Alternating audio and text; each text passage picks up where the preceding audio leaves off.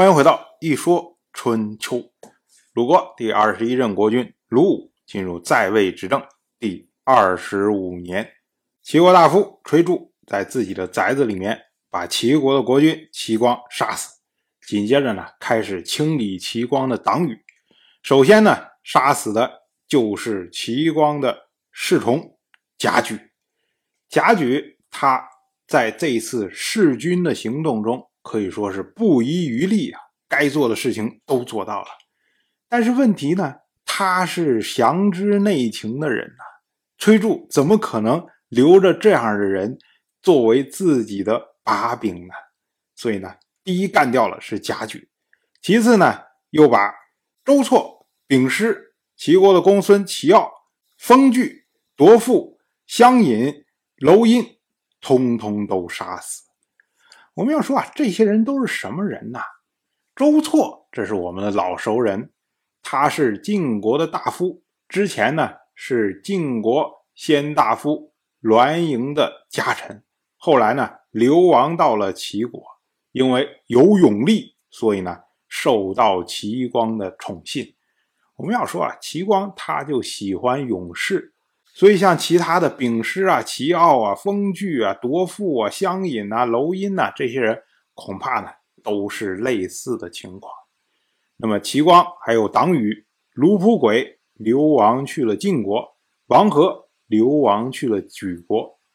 紧接着呢，像齐国的其他的一些臣子也受到了牵连。齐国大夫祝陀父当时呢正在高堂祭祀，那他回到国都复命的时候啊。祭祀戴的帽子都没有摘掉，就被崔杼杀死了。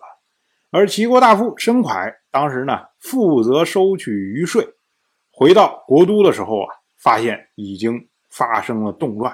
他对他的家宰说：“啊，你带着妻儿逃命去吧，我恐怕就要死在这儿了。”可是呢，他的家宰说：“我逃走就违背了您的道义。”所以呢，两个人一起被杀。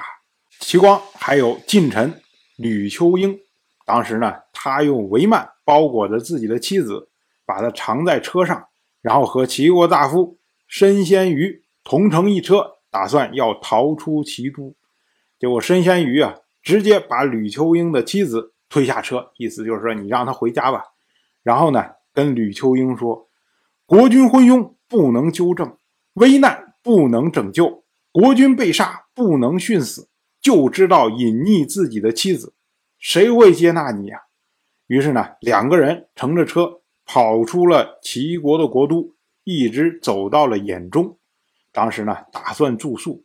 吕秋英就说：“啊，崔氏、庆氏正在追赶我们呢，所以呢，我们还是走吧，不要在这住。”申先瑜他就说：“啊兖中道路险要，一夫当关，一对一的时候，我又怕过谁？”于是呢，两个人就住了下来。晚上睡觉的时候呢，头枕着马配头。睡醒之后呢，先喂饱了马，然后才吃饭。接着呢，才驾着车继续赶路，驶出了兖中。我们要说啊，这个兖中啊，在今天是在临淄西南，有所谓兖中峪，是两山之间，长三百里，所以非常的险要。那么。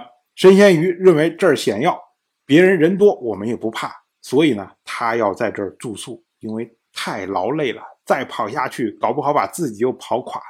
可是即使这样呢，两个人也非常的警醒，睡觉的时候枕着马配头，就是防止别人来突袭的时候可以赶快能加上马。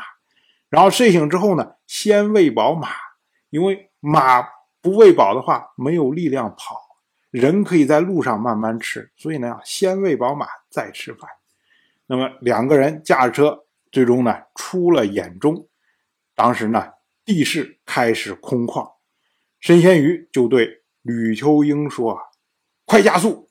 崔氏、庆氏人多啊，我们无法阻挡。”结果呢，两个人最终逃到了鲁国来。崔杼在齐国的国都一顿的杀，可是呢还觉得不够。于是呢，他又瞄准了钟灭氏。钟灭氏是齐光的母亲钟生姬的家族，所以呢，也可以说是齐光的母族。如今呢，负责把守平阴。崔杼呢，就在平阴把钟灭氏一族通通都给杀掉。我们要说啊，崔杼下手啊，真的是相当的狠。可是呢，我们想一想，齐光继位的时候，他为了清算废他太子的事情的时候，也是把相关的人全部都杀光了。如今呢，崔杼又把齐光相关的人都给杀光，这不就是我们老话说的吗？善恶到头终有报，不是不报，时候未到。当然，我就这么一说，您就那么一听。感谢您的耐心陪伴。如果您对《一说春秋》这个节目感兴趣的话，请在微信中搜索公众号“一说春秋”，关注我。您不仅能得到《一说春秋》文字版的推送，还可以直接和我互动交流。